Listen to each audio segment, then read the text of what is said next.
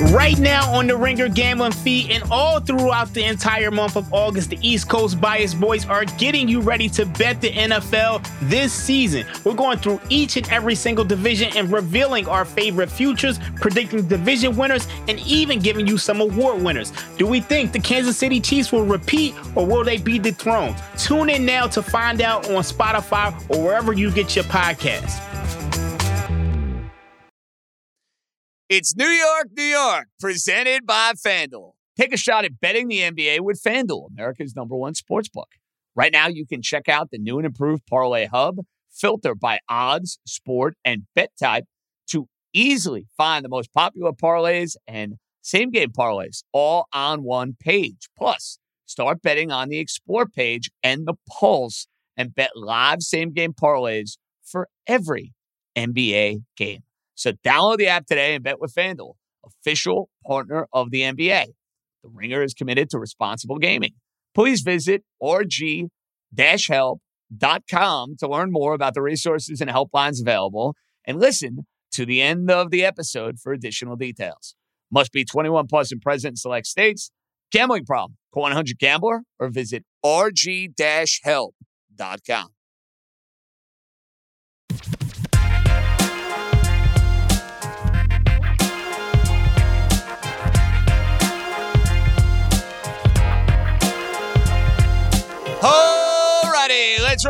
Welcome in. It is a Monday edition of New York, New York with yours truly, JJ Jones Stremski, right here on the Ringer Podcast Network. And that countdown to the start of the football season cannot get here soon enough.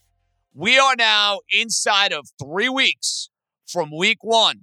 Giants and Cowboys, when we be signing on right after Sunday Night Football. We are officially three weeks out from the debut of Aaron Rodgers and the New York Jets taking on the Buffalo Bills on September the 11th. So we know this is going to be the most highly anticipated New York football season that we have had in town in a long, long time. The Yankees. I know what many of you are looking for right now. I do. I know many of you listening want me to go ballistic want me to start yelling and screaming, want me to start calling for jobs. I, I know all of that. I could not be, full disclosure, any happier about what happened this weekend between the Yankees and the Boston Red Sox. And we've talked about this. And I know how painful and like disgusting the numbers are. The Yankees against Boston this year. The fact that the Yankees are basically single handedly keeping the Boston Red Sox afloat in the American League wildcard race, which is disgusting. The, the Yankees not having a lead in the game for like six days until Sunday. Like I, I, I know how mind-bogglingly bad it has gotten. I do. But what did we talk about about a week, week and a half ago? Right after that meltdown Sunday against the Miami Marlins. This has gotta get ugly, ugly, ugly from a Yankee perspective. What has transpired in this past week, which is the Yankees now losing eight games in a row. The Yankees now have their longest losing skid since 1995. And you're going to see all sorts of articles. You're going to see all sorts of commentary about, oh, the Yankee winning record streak is in danger. It's in jeopardy. Who cares?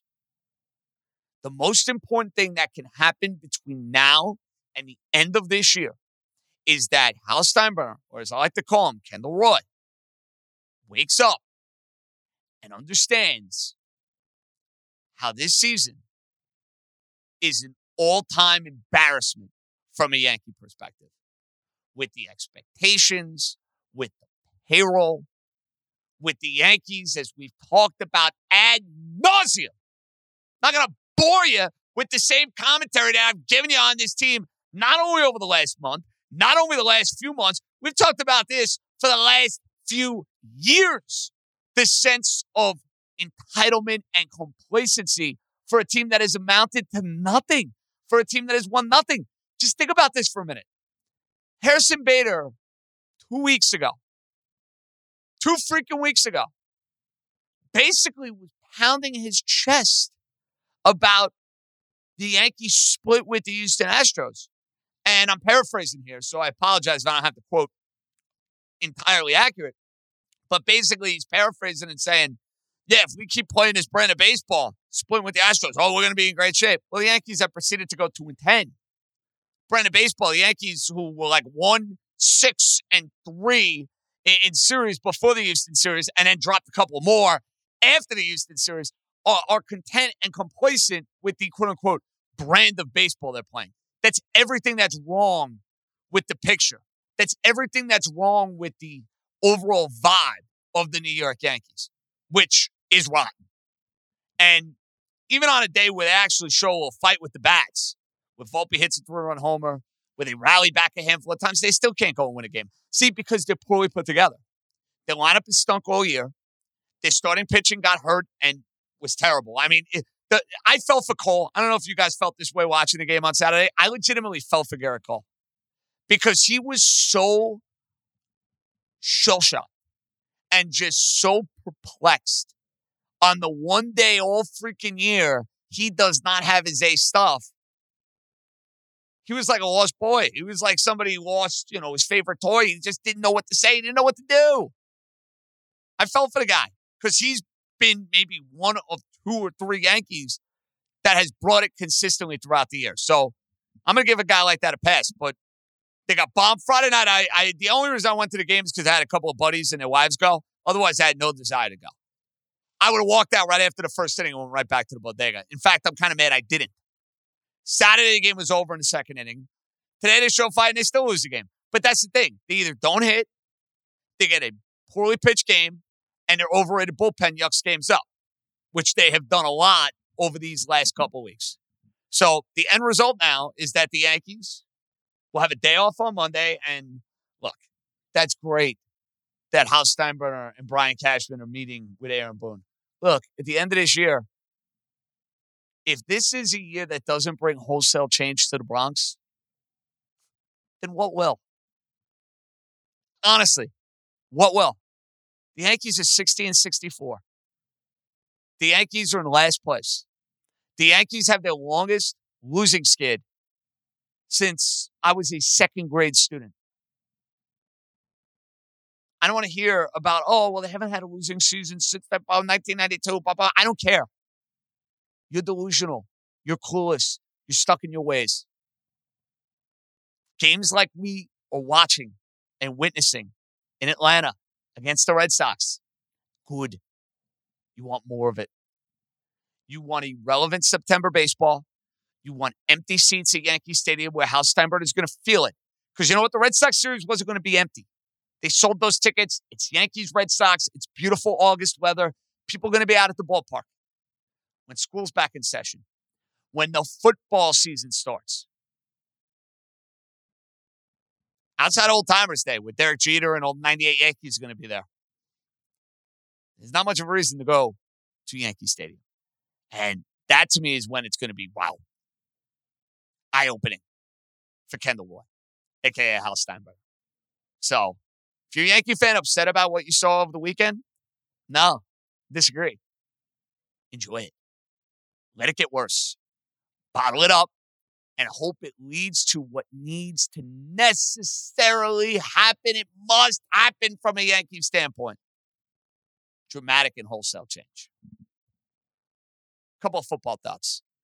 So Rodgers is playing the Giant game.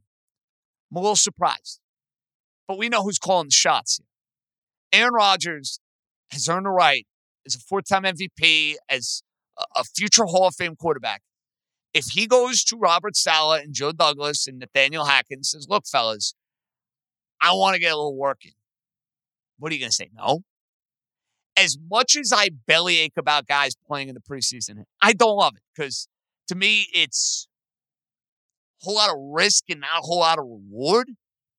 But sometimes guys just got to get their, their feet wet. They got to get in rhythm. They got to be where they need to be. The player is going to decide that. Mahomes has been playing.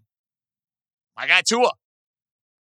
They and, and I can understand that with the concussions. You don't want his first game back on the field after that Christmas debacle uh, against Green Bay, not knowing what it's like to, you know, feel the heat, be in a game situation. So they played Tua Saturday against the Texans. Rodgers probably saying, listen, let me get a couple reps in, maybe a series, just to get those jitters out. First time playing in the ballpark, first time wearing a jet uniform, that whole deal.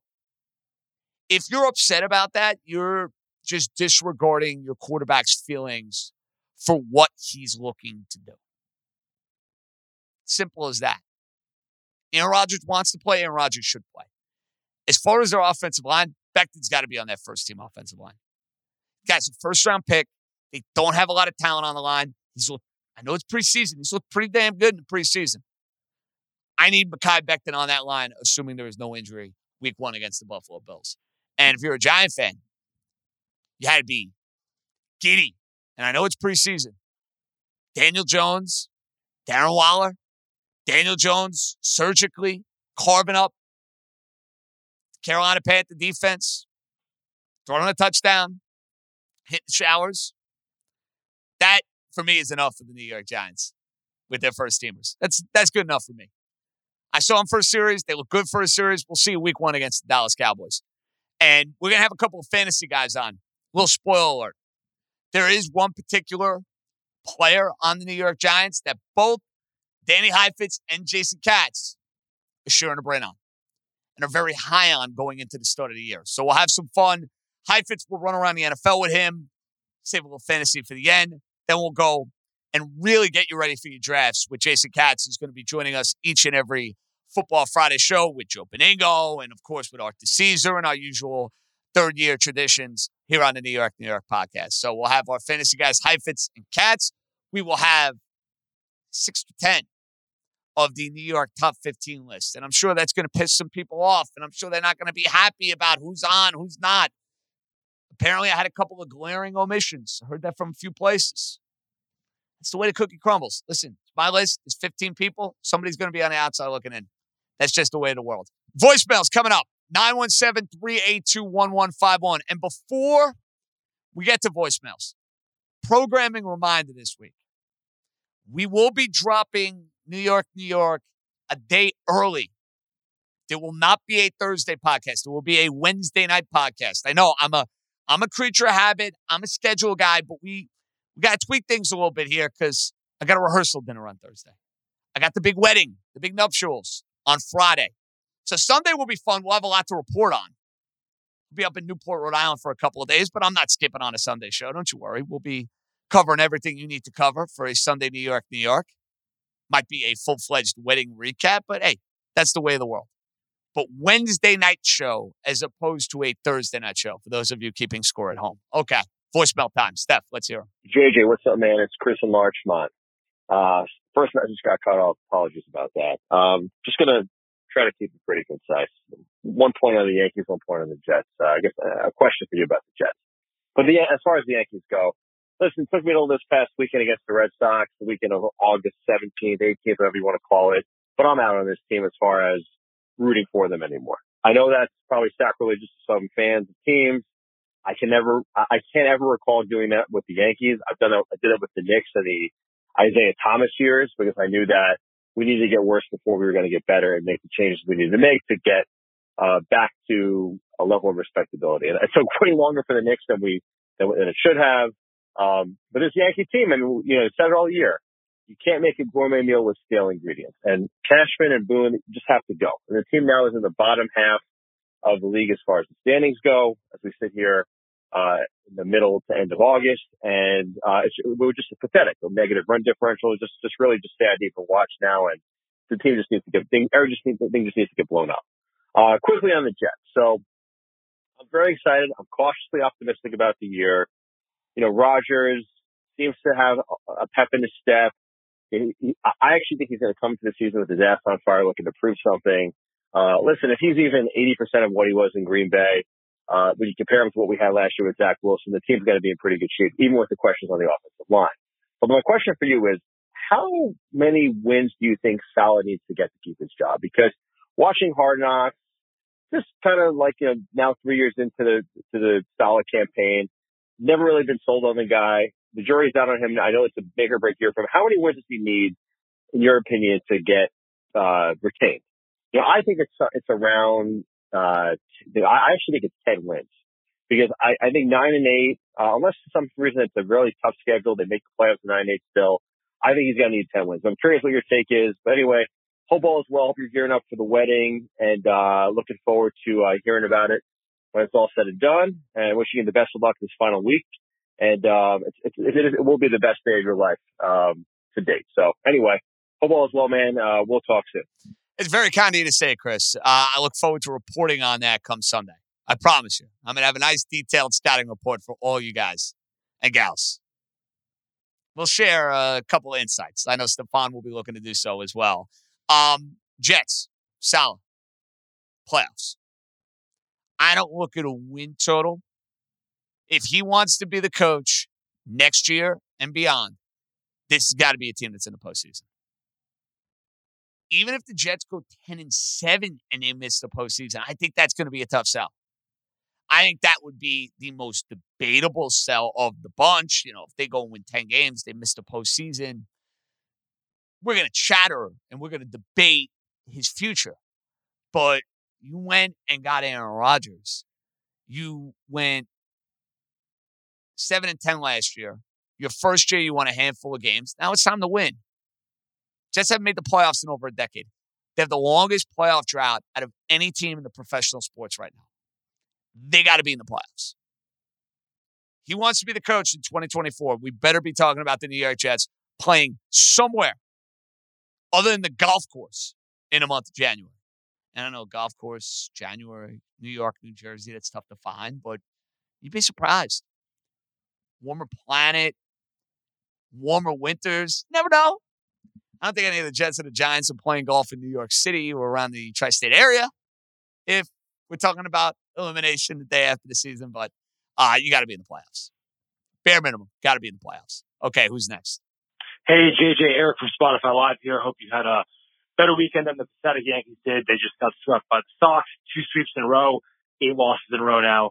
And I think what really frustrates me the most is there was a rumor swirling on Friday that they were going to be calling up both Austin Wells and Everson Pereira, who are just two of the top prospects. And that obviously didn't happen because they just refused to play any of their top prospects and give them a shot and just keep running out this lineup day after day.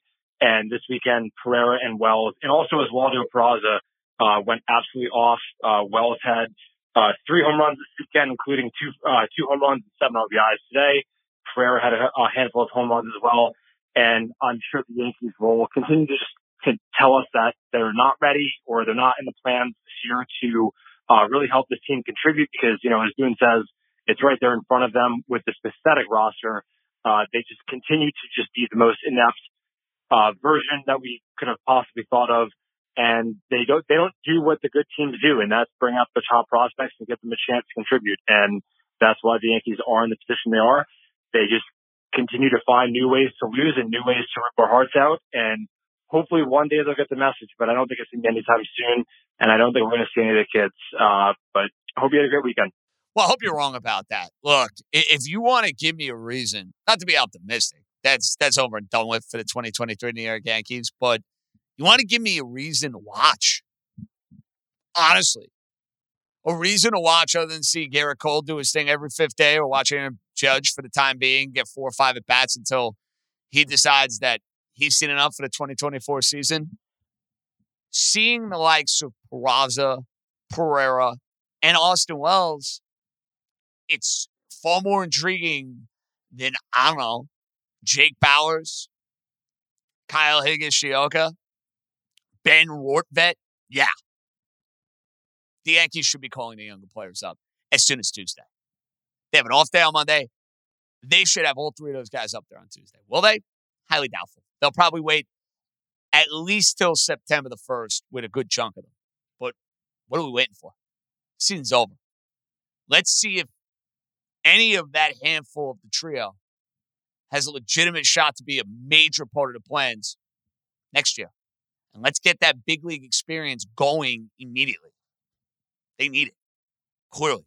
Who's next? JJ, Justin in Miami. There's not much to say about the Yankees, so why say it? Let's talk about the Giants. A couple points here. you know, you don't want to say opening game is a must win, and certainly like they could lose and, and make, find their way into the playoffs. But for when you look at the schedule, how hard it is this year compared to last, they can't go 0 and 4 in the division again and really, realistically win 10 games or nine games. And, what better opportunity to to not go 0 and 4 than win that opener against Dallas? I think that's a huge game for the Giants. You know, you win that game, you probably get Arizona, you're probably 2 and 0, and you're not playing from behind all year. You know, you lose to, you lose to the Cowboys, and we're right back kind of where we were last year. Can they win any of these games? And very sneakily, what, another thing I, you know, we talk about the Giants' schedule, how they got a lot of road games early, but I do think it's important to note they get the Eagles at home in the last game, which is kind of when you want to play the Eagles because if Philly again runs away with this division, that game we won't be playing for anything, and that that could be a game where you know you play that game week 13, you're playing the Eagles at full strength. Now you play them in week 17, you know you you, you might get their backup. So you know the Giants can beat the Cowboys and get the Eagles in week 17. There's a much better chance I think to win two games. And the second point on the Giants is, look, preseason I know doesn't matter, but one measure of success for this year is can they stack good draft classes together? You know, I think that they, they did well last year, and the early returns look good. Not just Banks um, or Schmitz, but but the guys you really got to hit on guys in the third, fourth, fifth, sixth round. Not not all pros, but fine guys, and that's really I think where the best franchises make their mark. And look, the early returns I think are encouraging here. Hyatt is a guy who you know has some talent. And then I, this Sid Hawkins is a real, could be a real find for the Giants. I mean, this is a guy who, who, you know, was a six round pick and is playing, potentially playing for a playing spot. So could, could start. So, you know, if the draft is good, that's another good sign out of, out of this GM who really two years in, I think has really shown he knows what he's doing. Talk to you later, buddy. Uh, Justin, I appreciate it. Yeah. Last year looked like the Giants hit on a couple of picks. You hope you're saying the same thing this year. Um, Hyatt is super fast. That's a crowded receiver room. Is this a guy that takes good two, three months to really make his mark? Can he do it instantly? He's not going to be the number one threat in this offense, but can he be a home run hitter in this offense? Which to me is something the Giants were lacking last year. Daniel Jones throws a good deep ball. That to me is an additional element that you could throw into the arsenal. A couple of big plays down the field. And maybe they're through Jalin Hyatt and what he provides from a speed standpoint. Here's what I would say about the schedule. I'm not going to say it's necessarily week one. I think that might be a little dramatic, but in general, you got to find a way to beat the Cowboys and the Eagles. You can't be going into every year, and I'm sure Brian Daboll is saying this to his team. We cannot go into every year chalking up four losses to the Dallas, and two to Philadelphia. They've done that way too often over the last couple years. And last year they lost five games, three to Philadelphia and two to Dallas. Can't have it. If you're going to start making the sort of strides the Giants want to make, that's got to come to a close. So making a statement in week one would be a big deal, but I'd say bigger picture, got to be more competitive against those two top teams that you expect to see in your division at the end of the year the Eagles and the Cowboys playing in January. We'll see how the Giants close the gap on those two. All right, let's take one more. JJ, Anthony and Syosset. So I wanted to make uh, two points. The first is, you know, I, I can't even really watch the post games anymore. I just go on Twitter and I check what they put up. And again, you hear, you know, we did some good things. Guys had some nice stats, whatever. All right. I'm a Giants fan. Okay. And I'm sure, you know, New York, New York podcast, the majority of your listeners, Giants, Jets, but those that are in my age group, we had the privilege of watching Parcells, head coach. Okay. And, uh, Giants and Jet fans, you know, we've had our run-ins with the Patriots for better or worse, right? Can you ever imagine head coaches, legendary championship winning head coaches like Parcells, Belichick going into press conferences and doing what this fucking asshole does? They blow teams out by 30 points and Belichick will go into a press conference and tell you about a third and three that they didn't convert. They'll go into the press conferences and they'll tell you about things they could have done better. While this asshole goes into a press conference in one of the worst Yankee seasons, probably the worst Yankee season of my adult life and one of the worst ones in 30 years. And if you listen to him, you'd think this team was right in the playoff hunt, which they're not. And that's the other thing, by the way. You tell your boss who's getting cute on Twitter right now that his team is still fourth place and three back of the third wild card. Shut the fuck up. But it, it, it's amazing. And again, nothing is going to change with getting rid of Boone other than just the manager being a different manager. fundamentally, we know nothing is going to change. This fan base, I think, for the most part, is smart enough to know that. But this approach, this like, you know, um, coddling the player approach that they've been all about since Girardi didn't, um, you know, listen to Sanchez and reviewing that Lindor Grand Slam in Cleveland in 2017, and all you're hearing about is how you have to coddle the new age player. Fuck that. Throw that shit out the window and get somebody in here that can actually manage and tell the analytics virgins in the front office to go focus on fucking chicks and stop worrying about how to manage a fucking baseball team. Syosset from the top rope. My goodness. Syosset from the top rope. Look, the Yankees changed their approach after Game 7, 2017, in wanting a new voice.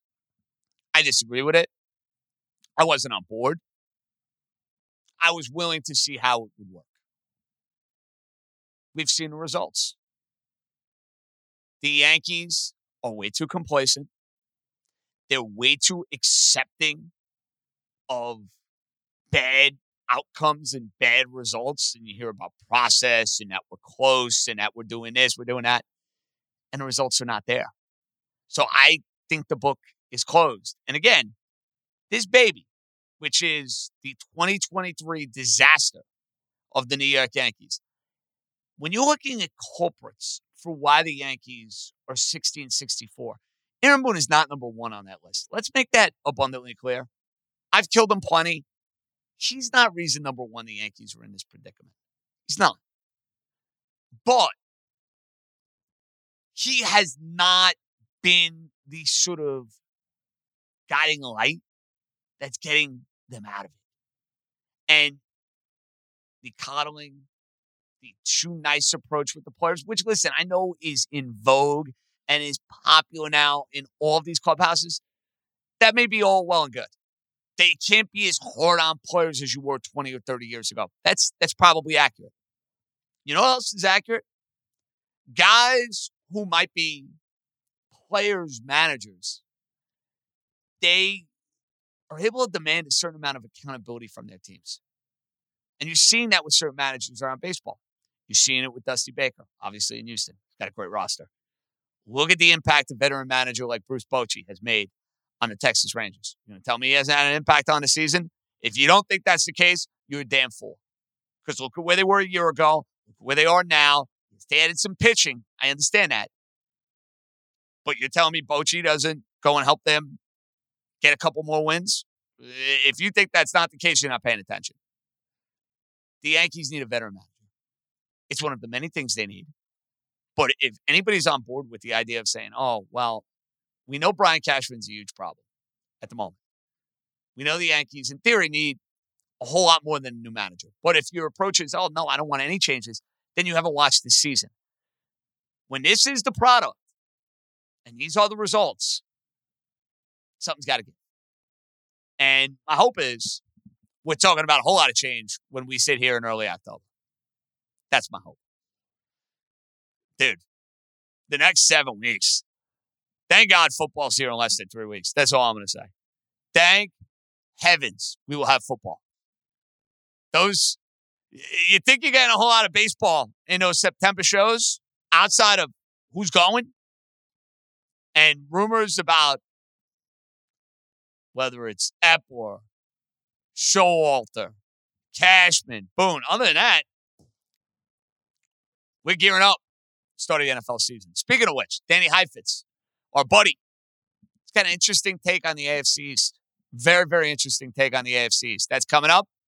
And then don't forget, 6 to 10, New York top 15. Heifetz up next. Snap into action this NFL season with FanDuel, America's number one sports book. Right now, new customers get $200 in bonus bets guaranteed when you place a $5 bet. That's $200 in bonus bets, win or lose. If you've been thinking about joining FanDuel, there's no better time to get in on the action. And there are a couple of week one lines I have already circled. I may have already wagered on a couple of week one games. I'm not going to spoil the party on that. What I am going to spoil the party on, under. How's the Houston Texan number six and a half? I know DeMeco Ryans CJ Stroud. They got some veterans, Dalton Schultz. Whoop de freaking do. They're still Houston Texans. That team is not winning seven games.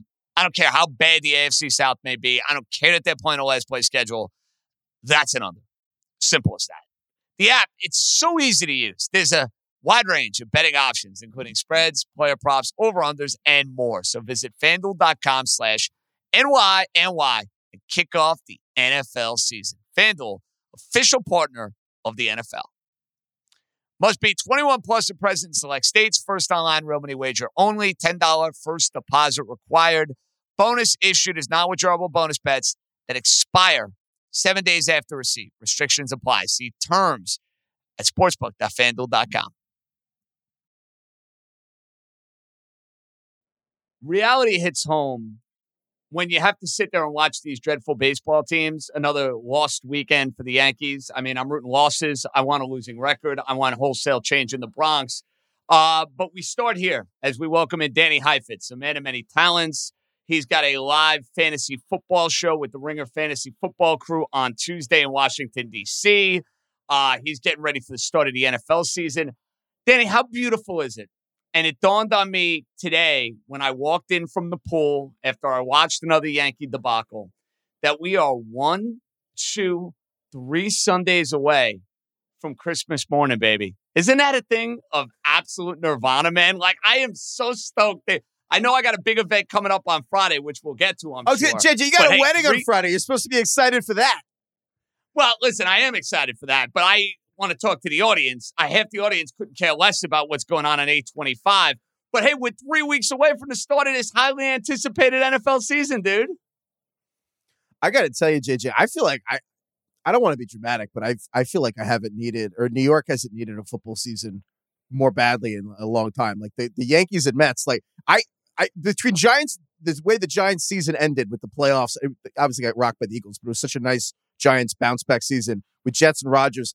They're like fans. I feel like there's just like a hankering. There's like a scratch into the itch this season. Like it's I, there is more not hype, but these teams have been so bad for so long that I don't know. It's such a different. It's incredible how like one year ago we were like, wow, which of these teams would you even want to like root for in the future? And now we're like, wow, both these teams. Like it's actually exciting to see them get going. Well, you're not wrong about that. Um, and that's what happens when the Giants go make the playoffs and win a playoff game. The Jets, and you were all over this back in November, December last year. You kind of planted the seed a little bit about the idea of Aaron Rodgers being a Jet. Heifetz, for me, this is the most highly anticipated football season we've had in New York City since 2008. And I'll tell you why 2008. You had the Giants coming off the nirvana of the Super Bowl win over the Patriots, David Tyree, Burress, the whole deal.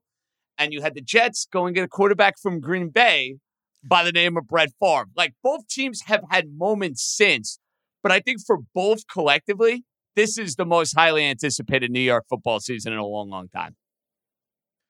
Look, it's full circle, right? It's like True Detective. It's time is a flat circle. It's 15 years later, and it just the whole thing happens again. It's like Mercury in retrograde or whatever. Halley's comet. I don't know, but yeah, to your point, like the Jets haven't won the Super Bowl since we landed on the moon. Like they haven't had a 4,000 yard passer since we've landed on the moon. A not five, a 4,000 yard passer since Joe Namath. I mean, as a team, this is, I got the stat from Rich Cimini at ESPN. The, uh, since 2010, the Jets have the fewest touchdown passes in the league, and they're tied for the most interceptions in the league. And now they have Aaron Rodgers. It's a beautiful thing if you're a Jet fan. Now, there are a lot of Met Jet fans. Not every combo in New York is like that, Danny. Like I have plenty of Met Giant fans who are in my life. There are Yankee Jet fans like my father who are in my life. But I would say, for the most part, that Met Jet duo, they have a lot in common. They just lived through two future Hall of Famers, Justin Verlander, Max Scherzer, and what they were promised and what they were provided as far as the back of the baseball card, the resume, and whatnot. I know there are a few of them. As giddy as they may be, as fired up as they may be, what would you put the percentage level of the 2023 Jets with Rodgers going down the road of Scherzer, Verlander, and the 2023 New York Mets? What would you put the percentages of that at? Higher than you'd like to admit. And I, I don't say that. Look, you know that I'm all over. Like I, I was the first person. Honestly, I don't want to toot my own horn, but I was the first person out there saying Rodgers to the Jets. And I'll even say I think Rodgers himself is actually will be better. He had a broken thumb last year. I think the people saying he's done. I, I get that, but you're right. We kind of owe like a disclaimer here. Uh, like I think Mets Jets fans after watching the Verlander Scherzer stuff. You're right. Here's my issue: the offensive line's a mess. Like I, you know, Mekhi Becton, he actually looked very good in the preseason game, but he has, hasn't even been able to practice at right tackle really until this week. And you know, Mekhi Becton, I think when he plays, he actually is quite good. But uh, Mekhi Becton has the fewest starts through three seasons of any li- offensive lineman drafted in the first round in 30 years. Then you've got Duane Brown at left tackle. He's 38 years old. That's plan A, is a 38 year old and the first rounder with the fewest starts through three years ever. Never mind that most super, like the idea that what happens afterward. Joe Tippmann, this, you know, uh, center they drafted in the second round, really apparently hasn't even put up a competitive uh, competition, I guess, to like actually crack the starting lineup. It's not like, you know, Laken Tomlinson's already dealing with a little injury. Alijah Vera-Tucker, I assume they're going to start because apparently Rodgers is going to play against the Giants. But here's here's the issue, JJ. I think this is what I would underline for Jets fans. Your glory you or your clown nose is going to be put on in the first six weeks. Because if the Jets schedule to start the year at it's against Buffalo on Monday Night Football.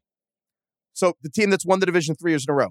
Cowboys made the divisional round. New England, your easier game is the Patriots and Bill Belichick. The Chiefs, who won the Super Bowl, the Broncos, who have Sean Payton, probably a top four coach in the league, the Eagles, who lost the Super Bowl.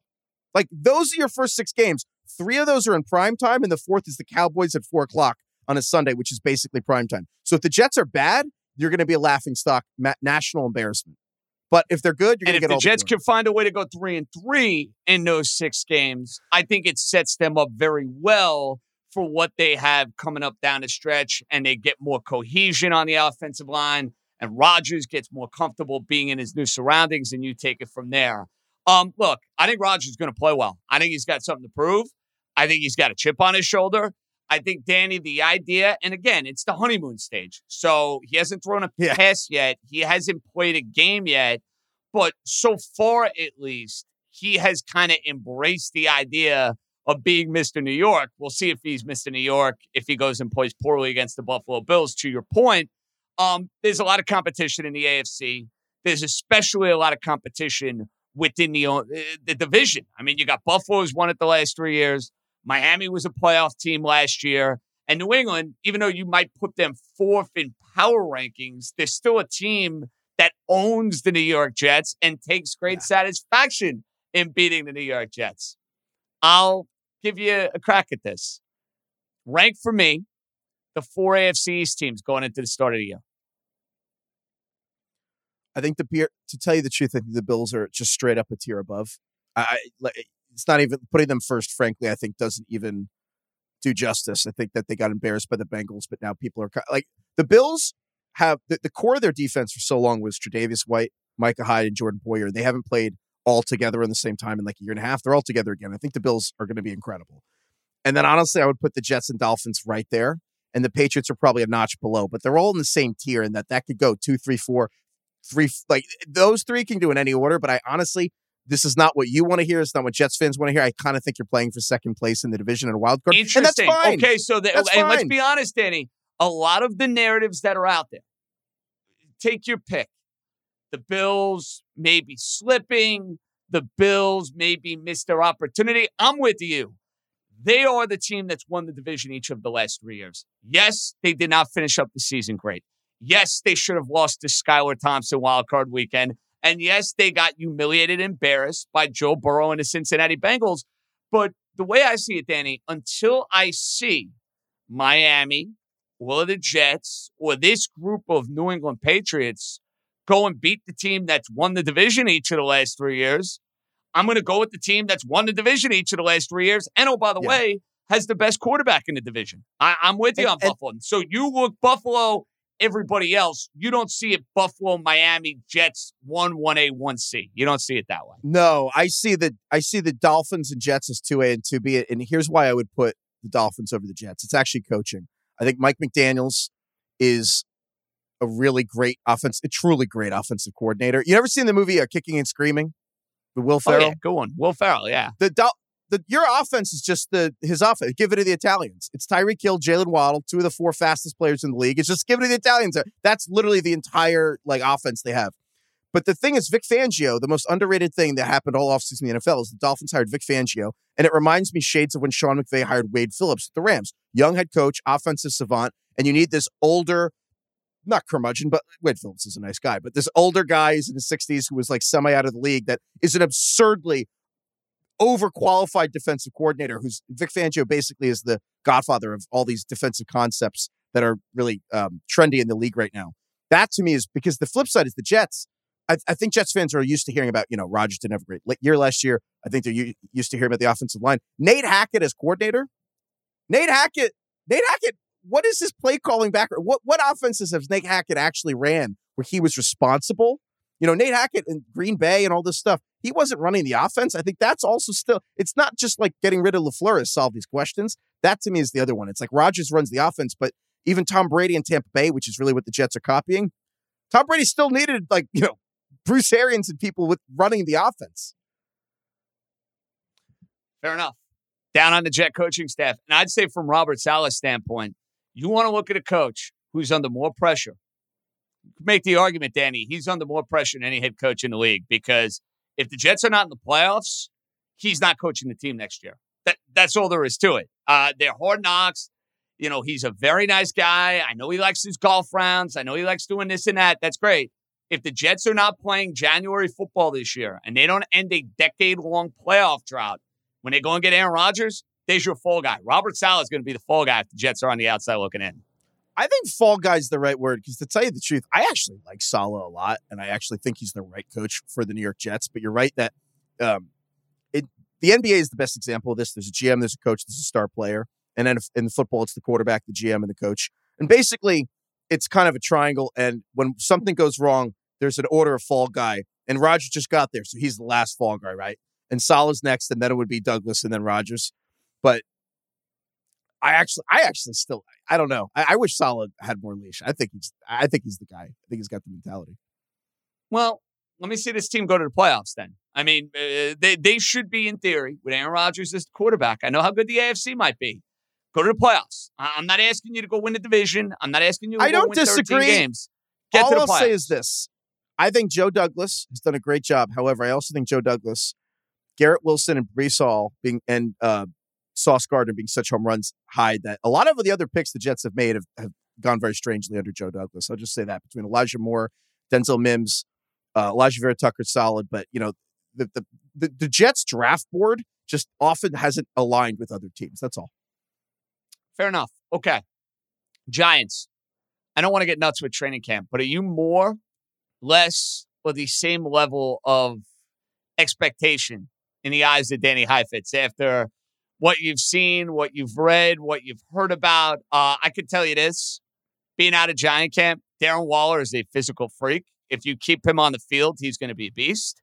Uh, and this Jalin Hyatt can fly. I don't know if he can deal with press coverage, but he can fly, Danny Heifetz. So wh- where do you stand with the Giants having some more offensive talent, but probably still being the third best team in that division? Well, I don't know about that. I mean, I, to tell you the truth, I watched the Giants' first drive in the preseason against the Panthers, and I started looking at Super Bowl rings. I started getting a size myself. Oh, okay, okay. I just no, I'm kidding. But they looked incredible. Never know Danny you. Dimes. Danny Dimes looked like the 160 million dollar man. Darren Waller looks like, I mean, faster Travis Kelce. I know he's not actually that, but my God, it, the fact that we got him for a third round pick, the, the Darren Waller, I don't know how many games he will play, but I know that every game Darren Waller plays and is healthy, he's going to look like absolutely fantastic. The offense was unbelievable. It was it was crisp. It was sharp. It was just it, honestly, it was effortless. It was like a knife through butter. It, it kind of reminded me, not saying this is the case, but the Chiefs in September have this crazy. They basically don't lose. They always put up forty points a game, and that's what the Giants looked like. It, it, they just looked. Uh, it looked like one of those Alabama tune-up games against like Alabama A and M. I couldn't say enough. But Hyatt, all all those guys, it's so exciting. And also, you mentioned 2008, man. These Giants. What I love about this team, back to investing in the trenches. This team was wayward for so long. Thibodeaux was a first round pick. Leonard Williams was a first round pick for the Jets, ironically. Um, Dexter Lawrence, honestly, Dexter Lawrence, as soon as Aaron Donald retires, might be the be- best defensive tackle in the league. And then Azeez Ojulari is the second round pick. I'm like, this lo- this one could be special, especially if Thibodeaux takes a leap because Lawrence already took the leap. Lawrence is there. He doesn't get fa- he's not famous or anything, but Dexter Lawrence is a well, top he's going to get famous, Danny, right because now. I put him on the New York athlete top 15 list. So we showed some love There you for go. guys getting down and dirty in the trenches. He deserved it with the season he had last year. Where year. did you rank He him? deserved it. Where did you rank Um, him? I, I will tell you right now. I am pulling up the list as we speak. Remember, I got all the New York athletes. I'm 12th on the list. 12th on the list. Is Judge one? Uh, you're going to have to find out and listen. That's coming out in the next right. couple of That's a good podcasts. We're breaking them down. That'll come out on Wednesday. There you go. Boom. Incredible. I thought that was gonna be your So, vows at um, the wedding. Uh, it might be. It might be. There will there will not be red vows, uh, by the way, at the wedding because the Greek tradition in the church does not allow it. So I guess we are exchanging vows. And I was I was proclaimed I need to write something nice. That is that is that is all that I was delivered. Because Kate knows I like to go off the beaten path and I just like to go. I was told Danny Heifetz, I need to make sure I say and write something nice. So the pressure's on, buddy. You know, JJ, I have a feeling that you're going to be just fine. I have, I have a feeling. I, I appreciate that confidence. Um, as someone that will be at the big event on Friday, um, what what do we expect? I what what should the audience expect? Uh, Danny Heifetz will be able to document it. I'm going to be talking to 10 zillion people. But what what are the Danny Heifetz expectations here of the big JJ wedding? Oh, I, you're telling. I don't know, man. You're, I, it's your wedding. You're the one planning. I'm just showing up. I'm having a good time. I'm going to get probably pretty drunk with Stefan. I don't know. That a boy. All right, so that sounds good enough for me. I just need here. I, I have a couple expectations of you. Make sure you make it through the Okay. entire night. I need you at the after party. Oh, number one. Number two, get your ass out on that dance floor because the band is great. You're gonna love them. They're a ton of fun. Uh, I, I need a lot of participation out of Danny Heifetz breaking a few moves on the dance floor. All right. JJ, I'm not coming up from DC to sit at the table watching all the youngins dance. I mean, I still got it. That a boy. But I appreciate That that. a boy. no, it, it- how much? So the play, I, I have no, I have no doubt. I have no qualms. The I'm sure the playlist is going to be on point and everything. Well, I have to be honest. I have so much confidence in the band we have coming. Man Down, great band. Staten Island guys, I love them. Uh, I've seen them down to Jersey Shore a bunch. They're fantastic. We saw them a month ago. They're basically doing their thing. Play me music that people can dance to, and boom. I I, I am not going to have a lot of say as far as hey, at the 920 mark, you're getting uh I don't know Jesse's girl or come and get your love. You know what I mean? Like it is. I'm, I'm gonna let the band cook, and I'm gonna be out on the floor making magic, dude. That's what I'm gonna do. Oh, I for, I also forgot to tell you. Um, I reached out, Stefan. and I reached out to FanDuel, and we have we have Jastremski tears during ceremony minus two hundred. What, what, what, Wow, where are you going to go on that guys, one? thi- We're going to put the think action. I'm a crier. See, you Kate actually is hoping that I'll cry. I I I, I don't know. It, it, that, see, that's the one thing. Like, you cannot necessarily assume one way or another it's going to happen. It's either going to happen or it's not. You think that it's a heavy favorite? Um, we shall see. We shall see. Uh, before we say goodbye, since you're doing all this fantasy stuff, and you have a great fantasy show coming up live in our nation's capital on Tuesday, give me Heifetz three guys. We got to make sure we're on our fantasy team. You you could vary the order. I'm giving you like a wide range here. Give me three guys that we got to be all aboard on, and then give me one guy where it should be like, eh, stay away, stay far, far away. Okay. So the basic vibe is basically you do fantasy football drafts. You always take a running back in the first round and receiver in the second. It's kind of the same top 20, but the people have slipped. It's basically receiver in the first round. Doesn't matter who. All the receivers in the first round are good. It's basically a running back in the second round. If you got to pick I love Nick Chubb. Saquon might be in the second round this year. Like all the second round running backs are basically good. I if you, I- would actually argue Travis Kelce in the first round. He's like buying Apple stock. It's it's the only argument against Travis Kelce is he's 34 years old. It doesn't matter. Travis Kelce hasn't missed a game to injury in 10 years. I, all- all the younger receivers, a decade younger, missed games last year. Travis Kelce, I, it's again, it's like Berkshire Hathaway. The guys in the middle, if I had to pick one, I would Christian Watson for the Packers is an incredible, But I got to say, if you don't get Travis Kelce at tight end, Darren Waller, man, I, honestly, t- tight end, like you want ceiling, you want these ceiling picks. If you can't get Kelce or don't want Kelce in the first round, I think Darren Waller is incredible. The only question is, he going to play four games or 17? Every game Darren Waller plays, I think he's going to be a top five tight end. He's the number one option on the team. And at the end of the day, there's like three or four tight ends in the entire league that are the number one option. Darren Waller is one of them. Uh, if you want a deep sleeper, Jeff Wilson, your guy for the Dolphins. I think that's a good late round okay, pick. I like it. I like it. Basically free. He's basically free in fantasy. You could probably use like your 14th, like right before you draft a defense, you could probably get Jeff Wilson, and he's going to start for the Dolphins. Could be one of the best offenses in the league. A guy I don't like. I don't know. It's weird. I, I ironically, Breece Hall, I wasn't in love with because he, I mean he's not even practicing yet from this ACL injury. But now that Dalvin Cook has been signed, you know that Breece Hall's a little cheaper. I guess a guy I don't like. I am personally to J.K. Dobbins for the Ravens. I, I just, just not for me. I just it, it, it, all the vibes are off. I feel like it's going to be end up being a rotation. he wants more money in a year where all these running backs are free. Just not reading the room. I, I just I'm personally not a fan of J.K. Dobbins. Uh, me neither, because I drafted him a couple of years ago and is an out and out disaster. So he's officially on the list. There are certain guys, Heifetz, once they're on that JJ list, they're out. There's no turning back. There's no coming back. You're not welcome back into the family. Buddy, thanks for a few minutes. Have a great live show on Tuesday. Um, and we will see you Friday night on the dance floor. I look forward to it. Thank you for having me, JJ, here and this week, baby. We'll see you soon. That's the great Danny Heifetz. We got a lot more to do, including the unveiling of 10 to 5 or 10 to 6. I don't even know what it is. Yeah, 10 to 6 on the New York Top 15. So that's interesting from Heifetz. No one, 1A, 1B in the AFCs. Clear cut Buffalo Bills, huh? We'll do our division picks probably the Sunday of Labor Day weekend or the Tuesday or Thursday before. Now, we'll do them the Sunday Labor Day weekend. Sunday Labor Day weekend, we'll have those out with the over-unders. Popcorn. Let's see if I'm on the same page as our guy Danny Heifetz. So if you missed our Thursday pod, and shame on you if you did, just go back and re-listen. Uh, 15 through 11 in the New York top 15 was Mikal Bridges at 15, Daniel Jones at 14, Julius Randle at 13, Dexter Lawrence. There you go, Danny Heifetz. Took care of him at 12.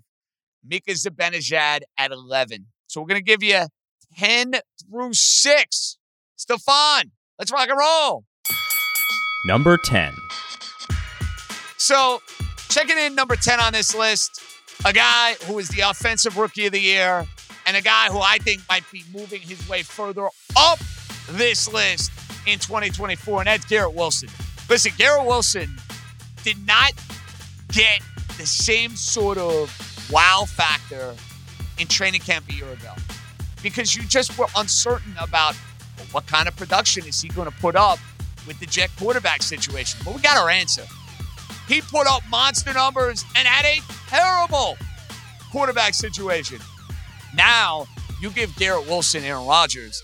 I think the sky's the limit. I think you're talking double digit touchdowns. I think you're talking about a guy who's going to be one of the five to seven best receivers in the NFL this year, number 10. And I think that stock is only going up in year two. But Garrett Wilson, welcome to the New York top 15. Number nine. Number nine, and this player has fallen quite a bit. And maybe it's due to his team. Maybe it's due to the injury. Maybe this is just me not giving love to a guy who didn't hit when the Mets needed him to hit the most. And maybe that knocked him down a couple of pegs. But here's one thing we know about the player who's number nine on this list, and Pete Alonso. The guy does nothing but hit bomb after bomb after bomb.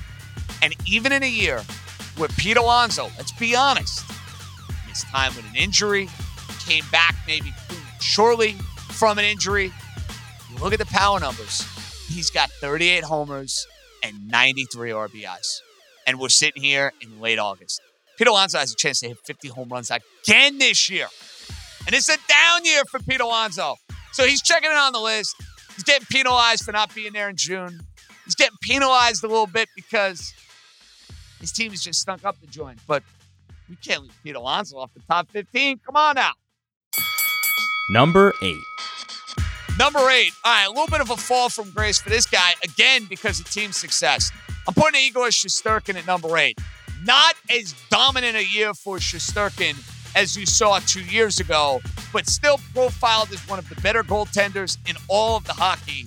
And still basically did everything in his power to try to get the Rangers into the second round of the playoffs, and his team, unfortunately, did not cooperate. Now, I think there are some Islander fans wondering about Mr. Sorokin and why he's not on this list. So maybe there's a little bit of a bias here. I'm not giving you two goaltenders. Maybe I'm going with the guy I see a little bit more. I know the Islander fan is not going to be happy with me for that. But listen, there's only so much hockey I can put on this list. Let's be real. But checking in at number eight, Igor Shesterkin, who I think will be higher on this list at this time next year. Number 7. All right, number seven on this list is Quinnen Williams, who just got a monster payday from the New York Jets. And Quinnen Williams last year was one of the best defensive linemen in all football. Interior pass rush, got after the quarterback, stops the run. You need two or three guys to block him. And the Jets are counting on him in a big way to have yet another monster season. And we know the Jets have the best secondary in the NFL. They have the best cornerback tandem in the NFL. I think if their defense is churning out a monster pass rush led by this guy, might be talking about a top five defense in football. But we're not sleeping on the big guys in the trenches. Quinnen Williams, Dexter Lawrence, we're showing you love. Love for the big fella. Quinnen Williams at number seven. Number 6. All right, I'm putting the devil at number six. I can't believe I'm doing this. Listen, I'm not going to pretend that I watch a lot of Devils hockey, but I know this. Jack Hughes had a monster season. Look at his stat line, look at his goal scored, look at his points, and maybe this is an unfair metric for New York, New York. The New Jersey Devils advanced the furthest out of any of the tri state area hockey teams in last year's postseason. I'm going to reward the youngster who's got unbelievable talent. His team finally got a little taste of postseason action and really spoiled the party for the New York Rangers in a monster way. I got to show love. Can't believe I'm doing it. A devil at six. A devil. Jack Hughes, you're number six on the list. So there you have it. To recap, Garrett Wilson at 10, Pete Alonso at 9, Igor Shesterkin at 8, Quinnen Williams at 7, Jack Hughes at 6. Uh, full disclosure, this list was really hard to put together this year. Really hard. Because the top five I feel pretty good about. Then you get outside the top five, and I was like, wow, might be leaving this guy off. Might be leaving that guy off. And I want to address one of the omissions right out of the gate. A lot of that fans going to be like, JJ, how is Lindor not on this list? And with the way Lindor has been playing recently, I can understand that gripe. Here's my problem with Lindor. And I'm giving Alonso a little bit more of a pass on this because I knew he was hurt. When the Mets really needed Lindor, he wasn't there. And maybe I'm being too hard on him. Maybe I'm penalizing him for that. It wasn't just Lindor. We know that. But in the sake of this particular list, I'm going to reward winning a little bit. You notice there's a common theme on that. I'm trying to reward the guys that really did have winning seasons and played on winning teams. It's my list. So I know there are going to be some corrections and people are going to want certain guys off, certain guys on, but that's that's the point of this. So maybe if Lindor showed up in the month of June, I'd put him on the list, but he did not. So that's the way it goes. Uh, on Wednesday, one through five. And is Aaron Judge going to be number one on my list the second straight year? You'll have to wait and see. Uh, we'll do some more fantasy stuff. There's a right way and a wrong way to approach a draft. Jason Katz got you covered coming up next. It's football season. You want to know why it's football season? Yes, we are three weeks away, but it means that our chats with our fantasy expert from the Pro Football Network resume. And I always love doing this with Jason Katz a couple of weeks before the start of the year and as you're getting ready to draft, because in many ways, nailing the draft could mean nailing your fantasy season. So, Jason Katz, welcome back to New York, New York. I hope you enjoyed your spring and your summer break, but it's go time, baby. It's been a long eight months, but football is finally here. I always enjoy the break afterwards. By the end of the season, I'm like, you know what? I'm excited for the NFL playoffs. I'm okay with just watching games, not worrying about who's producing or who might get hurt. Now, enjoy the playoffs. Take my couple months to just not really think about the season and what's going on, just doing general background stuff. But then once like June hits, you really start getting the itch. And then July, and now we're in August, and I mean, we're right around the corner here. I'm really excited for it. All right, buddy. Um, draft strategy. Let's get right to it. How important is it to prioritize certain positions, or is it more important to say, okay, I know I'm picking here, therefore these certain players are going to be on the board, and I can kind of act accordingly? Obviously, if you do auction, it's a totally different set of circumstances, and you got to target certain guys. But from a basic draft strategy standpoint, what's the biggest thing you can do in order to have a great draft? And what is the biggest mistake you think most fantasy players make in going through their drafts? I'm going to start with the biggest mistake because there are a lot of ways to do it, but there are a couple ways, a couple things you should never do. And you should always go into your draft with a plan of what you want to do, but you should never force a particular strategy regardless of what the draft room says. Like, for example, uh, zero RB, the concept of basically not drafting any running backs in the first five or so rounds, has become very popular over the recent years. And it's especially popular this year because of how much better wide receivers were last year than this year. So people sometimes go into drafts and say, I'm not taking a running back until the fifth round. Well, you know what? If the first, like, if eight of the first 10 picks are all wide receivers and you pick in the back end of the first round, don't force a lesser wide receiver. Take the advantage of running back and, and employ a different strategy. So that would be my first bit of advice is be willing to adapt always. Take what the draft room gives you. Now, in terms of what we're looking to do, I mean, it's it's hard to pinpoint any specific type of strategy because again, it has to do with what the draft room gives you. Generally, or some general tips for me, I don't like going early round QB and early round tight end, like in the first like seven or so rounds. I'm okay with taking one. I don't love to take both because it typically hurts me too much at wide receiver or running back. But if you're in a shallower league, maybe maybe you only start two receivers, two running backs, and a flex, then it's more okay to do that because you want the advantage there. But in deeper leagues, or rather, the more positions you have uh, in your lineup that are running backs, wide receivers, or, or flexes, the more you might want to wait on at least one of those positions. Jason, you know the deal in New York City. There's a guy by the name of Mr. Rogers that's playing quarterback for the New York Jets. What a concept. We actually have fantasy viable New York Jets. Garrett Wilson's going to be a beast. The running back room is interesting because of the injury to Breece Hall. Now they go and bring in Dalvin Cook, and then you have Aaron Rodgers. So, where do you look at Jets as far as who you like and who you don't from a fantasy perspective? I mean, we can start with the highest guy in terms of ADP, and that's Garrett Wilson. Uh, like you said, he is going to be an absolute monster. I truly believe he is going to be Aaron Rodgers, new Davante Adams. We're number 17. Similarities are all there. Will he be as good as prime Davante was this year? No, probably not. But we're talking about a guy who, as a rookie, playing with any quarterback, but a different last name than him, averaged 17.3 PPR fantasy points per game. 16 points per game is roughly the threshold for wide receiver one production. Garrett Wilson, well ahead of that. Now he doesn't have Mike White and Joe Flacco. He's got Aaron Rodgers.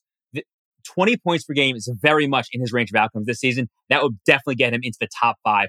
I'm all in on taking Garrett Wilson around the one two turn, anywhere, anywhere in the early second round. He's absolutely a guy you want to draft.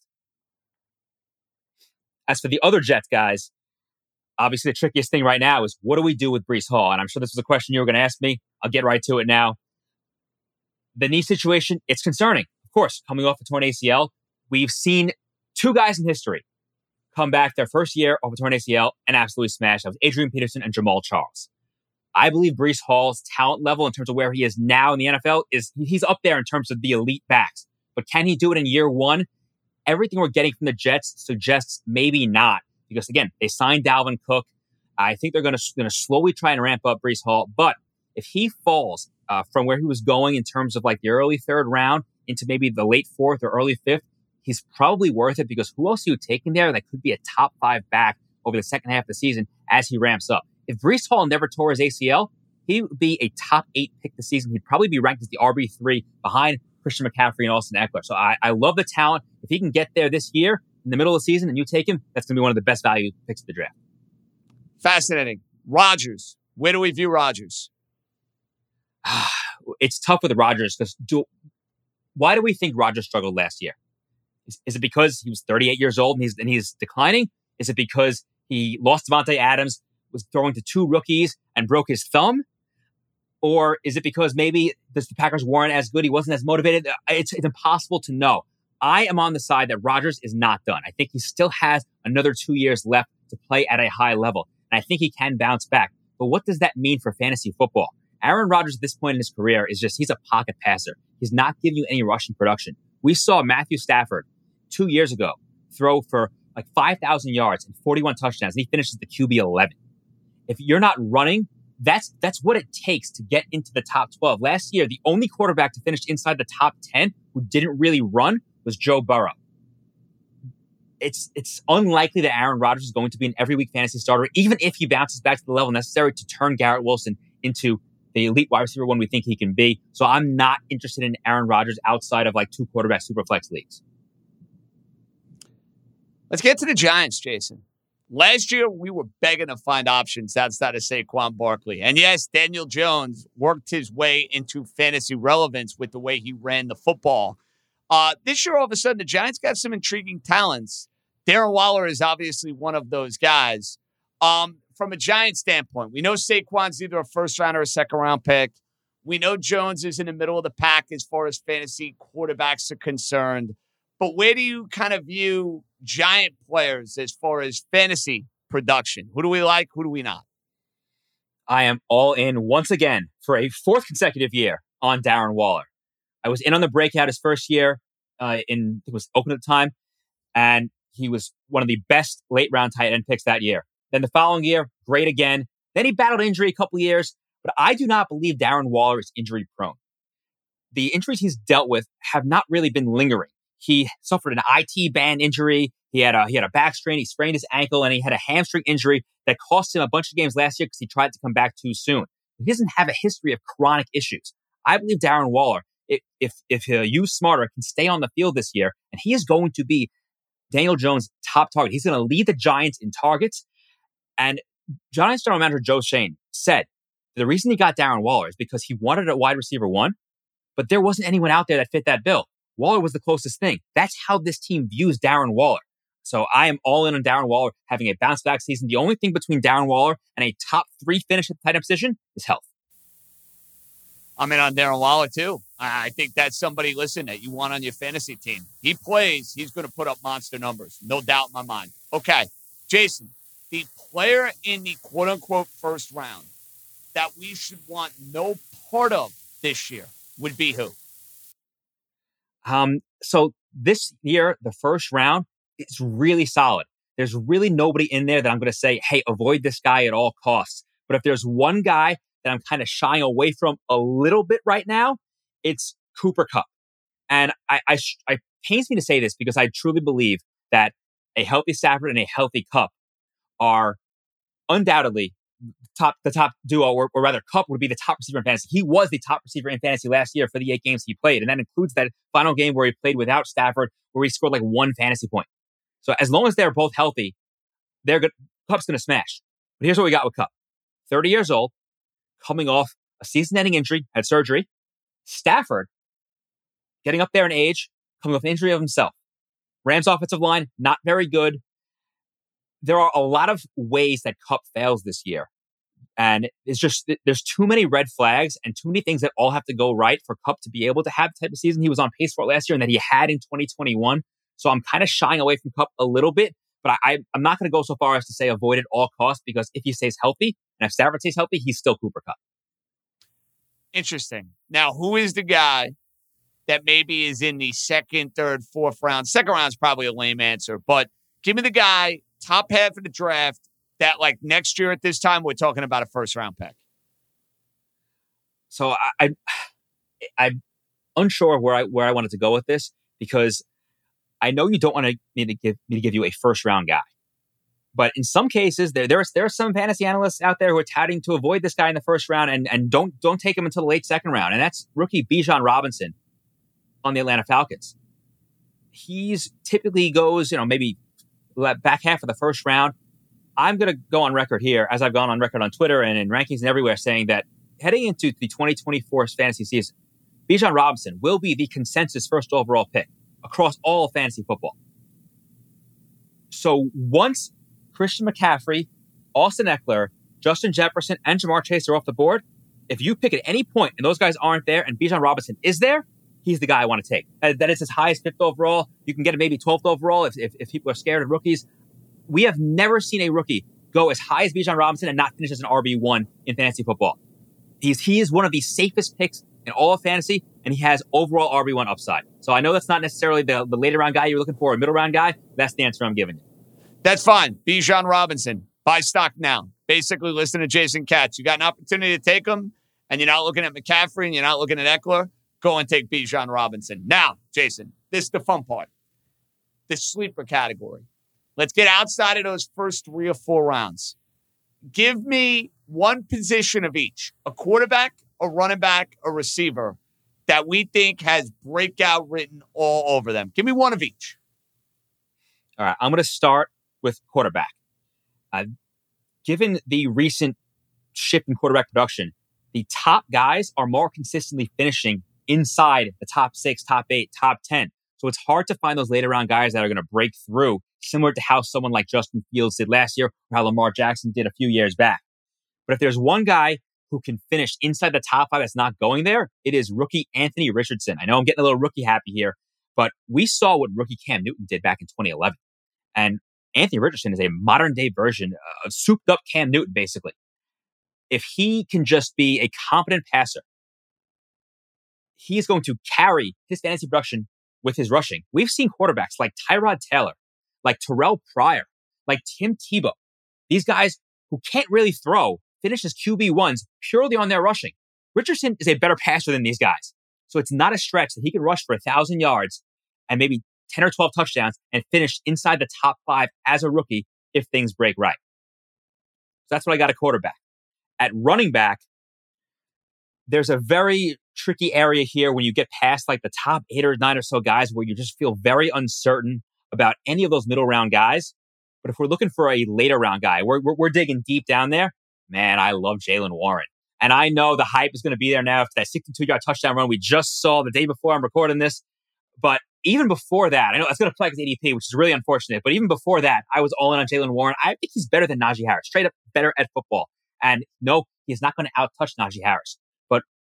If the late season usage that we saw last year is any indication, that was more like a 65, 35, 60, 40 split that Warren forced because of his play. And we've seen the same thing in the preseason. I don't care so much about preseason performance, but usage, especially usage with the first team, is telling. And I think that Warren can work this work this thing into a timeshare. You're taking this guy right now outside the top 36 running backs. Uh, why can't he finish inside the top 30 if he's if he's in a 50 timeshare with Najee Harris? So Jaylen Warren's a guy I'm definitely interested in taking in the later rounds. Now for wide receiver, there's a lot of ways we can go with this. Um, I don't want to go in like uh, too early here. In the second round, I absolutely love Chris Olave, so I'm throwing that out there right now. He is my go-to second round pick. Also think your uh, your team uh, Jaylen Waddle is another fine pick there. If we're looking for the later rounds now, I'm going back to Pittsburgh with my guy from 2021, who I faded last year. I'm back in this year, Diontae Johnson. Why are we fading this guy? I mean, he is one of the best wide receivers in the NFL. He's an elite route runner. He gets open at will. And what was his problem last year? 147 targets, 86 catches. All right, he scored no touchdowns. I guarantee you, Diontae Johnson will score touchdowns this season. In fact, he's probably going to score at least like five or six of them. If he scored like six last year, he would have finished inside the top 30. He's being drafted pretty much at his floor. If Kenny Pickett takes a step forward, which we should expect, even though I'm not necessarily a huge fan of Pickett, second year quarterback, natural leap there. Diontae Johnson's the wide receiver one there. 160 targets is well within his range of outcomes, and he can finish inside the top 24 once again, and you don't have to take him there. Diontae Johnson, who's been a favorite of mine because he's been a favorite of Jason Katz's the last couple of years. We might be going back to that well. Uh, final one, Jason. The quarterback dilemma now. You mentioned the advantage of having a rushing quarterback. Now it's gotten to a point where people used to just disregard them. These guys, the Allens of the world, the Mahomes of the world, the Jalen Hurtses of the world, Lamar, you get you name it, they give you a major leg up. Should that change your strategy? We started with strategy, we end with strategy. Should that change the, the, the strategy of evaluating and drafting quarterbacks maybe a little earlier than we did in years past? Short answer is going to be yes, but it's not for the reason you think. The issue that I'm having is that once you get into the fourth round, the players that go at the running back and wide receiver positions in rounds four through six are very flat. Like, for example, the guys that I have ranked at wide receiver from around wide receiver 19 through like 35, there is not much separating these guys. So you look down in the third, not really the third, but more like the fourth and fifth round, where Lamar goes, where Joe Burrow goes, where Justin Herbert goes. You look down at the wide receivers and you say, I, I like a lot of these guys, but there are so many. I'm going to get the same caliber guy next round or the round after that. Why am I going to take one here and just try and guess which one's the best when I already know I have a quarterback that can give me an edge? So it's more about the flatness of the running back and wide receiver positions that are pushing me toward taking the sure thing at quarterback, especially when we have guys like Lamar Jackson, Justin Herbert, who I truly believe have overall QB1 upside. So in short, yes, I am looking into taking a quarterback this year in rounds three through six, which is earlier than I typically do, earlier than I have in a long time. It's just the changing nature of the quarterback position in the fantasy landscape. Jason Katz, Pro Football Network. Buddy, in less than three weeks, we'll be doing this for real in week one.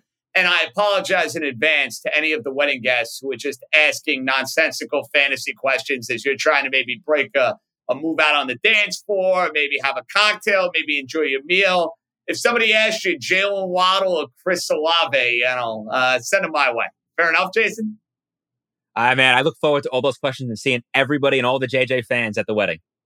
That's Jason Katz, our guy from the Pro Football Network. We'll talk to him in a couple of weeks for week one. It can't get here soon enough. Uh, we'll wrap it up with the money man before we say goodbye.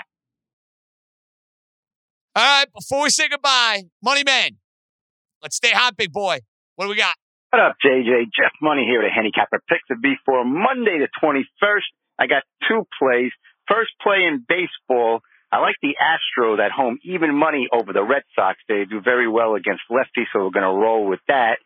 And in the NFL preseason game, uh, if you're going to pick the preseason game, how can you not go with it? The Ravens are only minus one. What are they, the last 24 games they won. So minus one mean a win, then they cover. So I said you got to go with the Ravens minus the one for the preseason game. And in baseball, the Houston Astros at home at even money. Let's see what you got on your end, JJ.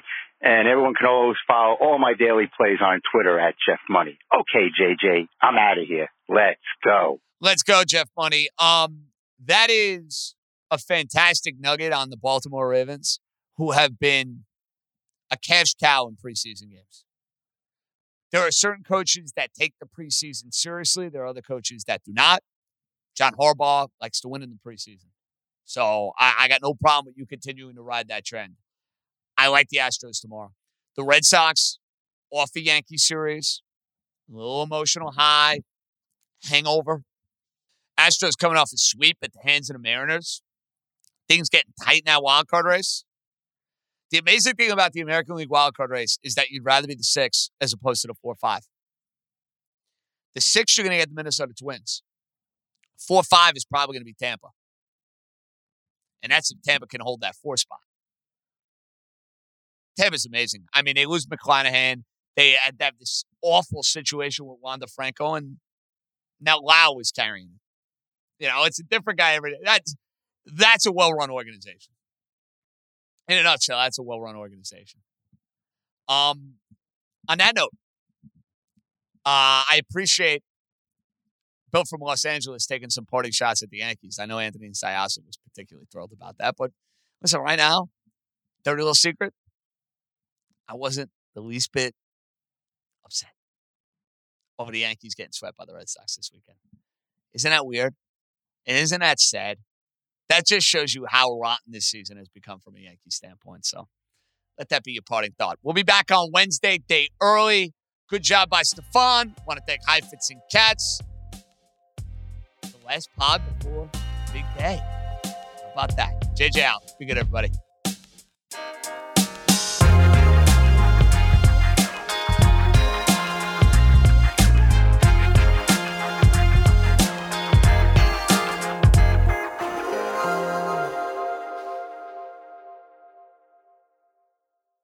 Must be 21 plus and present in select states. FanDuel is offering online sports wagering in Kansas under an agreement with Kansas Star Casino LLC. Gambling problem?